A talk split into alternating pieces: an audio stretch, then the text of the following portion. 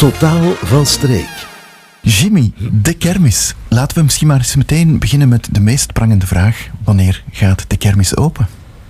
Wel, die gaat open de, officieel uh, zondag 3 maart. Ja. Dus uh, natuurlijk uh, de, beginnen die attracties wel te draaien.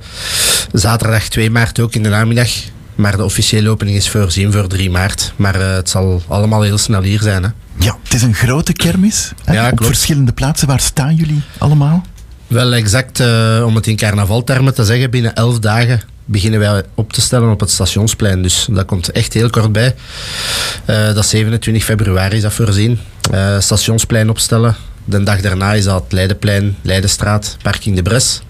En de donderdag gaat dat dan de rest van het Pozzelsplein zijn waar de markt gaat. Dus na de markt kan dan ook, kunnen dan ook de andere stielen opstellen. Slagen jullie er nog in om nieuwe attracties aan te trekken? Wel, de nieuwe attracties, ja, het, het valt een beetje te zien. Hè. Oftewel, uh, wij werken nu met contracten voor die voorreizigers, omdat die het ook wel op hun gemak zouden zijn en niet elk jaar moeten gaan, uh, gaan opboksen tegen elkaar voor een plaatsje laten ons stellen. Um, dus dat wordt nu gedaan met contracten. Dus ja, als die persoon zelf geen nieuwe attractie aankoopt, ja, dan, uh, dan blijft diezelfde terugkomen. Hè. Mm -hmm. Natuurlijk is daar heel wat onderhoud aan ook, natuurlijk. Hè, wat de mensen niet zien. Wij zien elk jaar uh, blinkende stielen en, en attracties toekomen, maar de wintermaanden die worden zeker uh, nuttig gebruikt daarvoor voor alles te doen. Blinken terug, nieuwe lampjes, de defecten die optreden doorheen het jaar. Dus dat en we zijn meer dan werk genoeg daarvoor. Ja. ja. is dat eigenlijk leefbaar voor voorkramers om kermis te houden als het nog koud is en misschien nog heel veel regent? Wel ja, kijk, ze moeten eens beginnen. Hè. En de carnavalskermissen, daar zijn ze heel graag bij. Dus um, is het leefbaar? Ja. Um, kijk, in Halle staat nu de vierde generatie Severs op de kermis. Dus ja. leefbaar is het, denk ik wel. Hè. Ja, en jij kent die. Kan je daar iets over vertellen, over die voorkramers van Halle? Ja, dat een, uh, het is een, uh, een speciaal leefwereldje hè, waar ik mij heb in uh, verdiept. Laat ons stellen, voor corona was mijn, mijn eerste jaar dat ik daarin ingerold ben in feite. Eer dat je iedereen kent en eer dat je elke ja, naam op een stiel kunt plakken, daar gaan wel een aantal jaren over, maar dat begint nu vrij goed te gaan.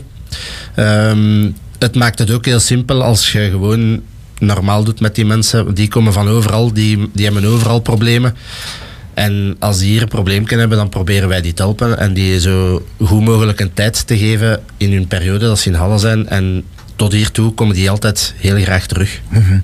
Jullie willen de kermis ook toegankelijk maken voor iedereen. Ik zie een uh, familiedag bijvoorbeeld. Ja, ja. Dat is dan voor de mensen die het iets minder breed hebben. Wanneer gaat dat door? De familiedagen zijn de twee woensdagen eigenlijk. De datums ken ik nu niet van buiten, maar de twee woensdagen dus ja. dat is eentje voor carnaval en eentje na carnaval. Ja, oké, okay, ja. goed. We hebben ook een prikkelarme kermisdag natuurlijk. Uh, ja, waar de muziek dan een beetje stiller wordt gezet. en ik zag ook nog iets over een mascotte in een botsauto. Ja, klopt. Ja. ja. Um, maar ja, kijk, het is het uh, tweede jaar op rij dat ik um, een voorstel gedaan heb voor uh, de pin of de medaille te tekenen. En um, ja, mijn link met de kermis was vlug gelegd door de problemen die zich misschien gaan voordoen. Hè, door het Pozzelsplein dat aangepakt gaat worden. Um, gaan, staan er ons geen makkelijke jaren te wachten. En vandaar wou ik de link met Hallattraction nog eens benadrukken. En de voorreizigers dat uh, de voor- en carnaval samen gaan. Ja, je wou de voorkramers uh, echt een hart onder de riem steken. Zo is dat.